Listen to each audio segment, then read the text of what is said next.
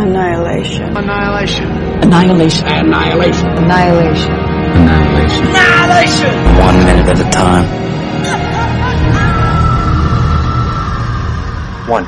The day she visited the dissecting room, they had four men laid out, black as burnt turkey, already half unstrung. A vinegary fume of the death fats clung to them. The white smocked boys started working. The head of his cadaver had caved in, and she could scarcely make out anything in that rubble of skull plates and old leather. A sallow piece of string held it together. In their jars, the snail-nosed babies moon and glow. He hands her the cut-out heart like a cracked heirloom. 2. In Bruegel's panorama of smoke and slaughter, two people only are blind to the carrion army. He, afloat in the sea of her blue satin skirts, sings in the direction of her bare shoulder, while she bends, finger a leaflet of music over him, both of them deaf to the fiddle in the hands of Death's Head shadowing their song. These Flemish lovers flourish, not for long. Yet desolation stalled in paint spares the little country foolish, delicate, in the lower right-hand corner. Sylvia Plath, Two Views of a Cadaver Room. Alex Garland's script for Annihilation opens on exterior outer space, but the film doesn't. Before we get to Lena sitting in a room surrounded by government scientists, before the film begins, we have our production logos, which are remarkably, thematically, poetically appropriate. The modern Paramount Pictures logo begins with stars falling from space. The Skydance logo offers us a view none of us will ever actually see. Close up of the sun. Its flares wild. This version of the Paramount logo was designed by Davis Studios Incorporated. It debuted in 2012 on Mission Impossible Ghost Protocol. The original Paramount logo was supposedly scribbled on a napkin in 1914 by William Wadsworth Hodkinson, who had grown up in Ogden, Utah.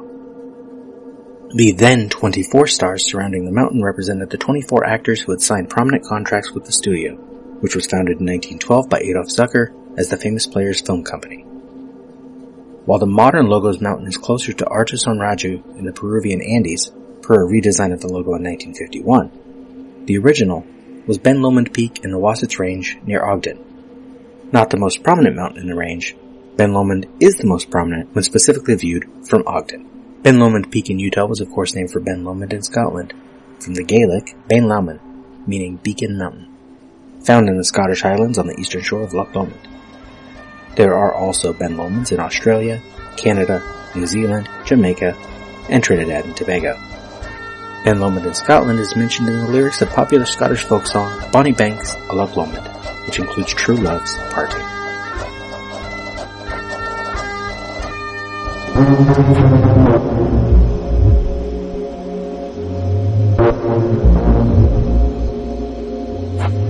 My life had stood a loaded gun in corners till a day the owner passed, identified and carried me away. And now we roam in sovereign wood, and now we hunt the doe. And every time I speak for him, the mountains straight reply. And do I smile? Such cordial light upon the valley glow? It is as if a Vesuvian face had let its pleasure through.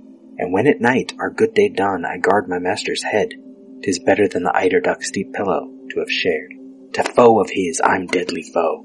None stir the second time, on whom I lay a yellow eye, or an emphatic thumb. Though I than he may longer live, he longer must than I, for I have but the power to kill, without the power to die. Emily Dickinson, My Life Had Stood a Loaded Gun.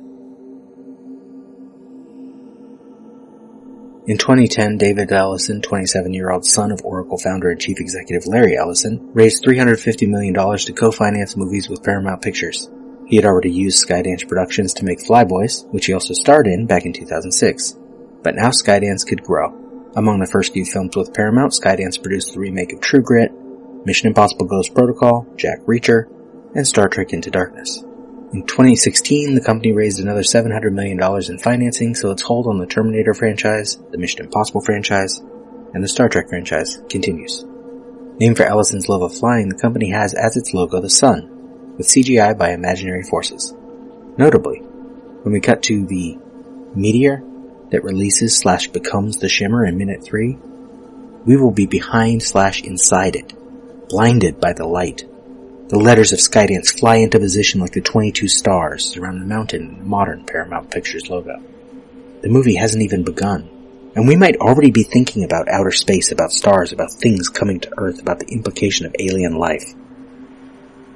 Under these logos we hear the score by Ben Salisbury and Geoff Barrow. We will talk more about them later. Cut to Lena, Natalie Portman, in a nondescript chair, by a nondescript table, in a nondescript room, until we notice the wall to the left is blue glass, and there are men behind it in some sort of hazmat suits. Lena wears all white, like she's in a hospital. There is a glass of water on the table.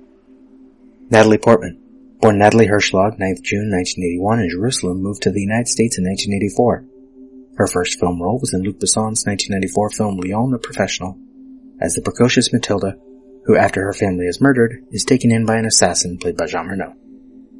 Portman worked steadily thereafter, with roles in Michael Mann's Heat, Woody Allen's Everyone Says I Love You, Ted Demme's Beautiful Girls, Tim Burton's Mars Attacks, Wayne Wang's Anywhere But Here, and then the start of her biggest film, Shirley, Star Wars Episode 1, The Phantom Menace in 1999. She skipped the premiere of that film to study for her high school final exams. She has 62 acting credits on IMDb. She was nominated for an Oscar for her performance in 2005's Closer and 2017's Jackie, and she won for her performance in 2011's Black Swan. Outside of film, she was published in two scientific journals while still in high school. Her 1998 paper, A Simple Method to Demonstrate the Enzymatic Production of Hydrogen from Sugar, co-authored with scientists Ian Hurley and Jonathan Woodward, was entered in the Intel Science Talent Search. While at Harvard in 2002, she contributed to a study on memory called Frontal Lobe Activation During Object Permanence, data from near-infrared spectroscopy. She was quoted in 2002 as saying, I don't care if college ruins my career, I'd rather be smart than a movie star. She received her Bachelor of Arts in Psychology from Harvard in 2003. She took graduate courses at the Hebrew University of Jerusalem, and in March 2006 was a guest lecturer for a Columbia University course on terrorism and counterterrorism after her role in V for Vendetta. In 2012, she married choreographer Benjamin Millepied, who she met while working on Black Swan. They have two children together. We're on Lena, second 49. We angle from her left, second 54, and we can see more than a dozen men stand behind the glass watching. No women. Second 58, angle from behind Lena. Three men are in the room with her wearing white hazmat suits like those behind the blue glass. The wall to our left now, opposite the glass, is metal. There is no dialogue before the minute ends.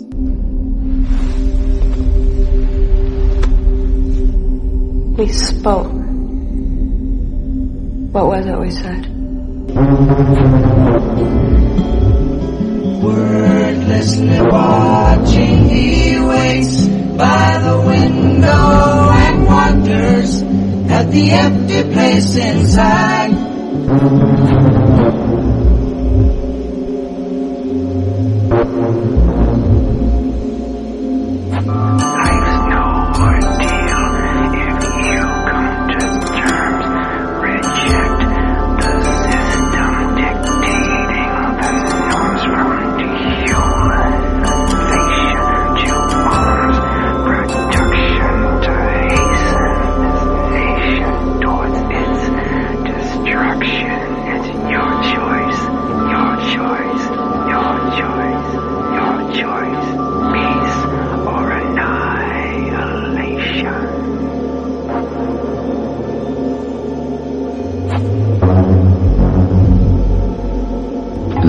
Annihilation is all we are.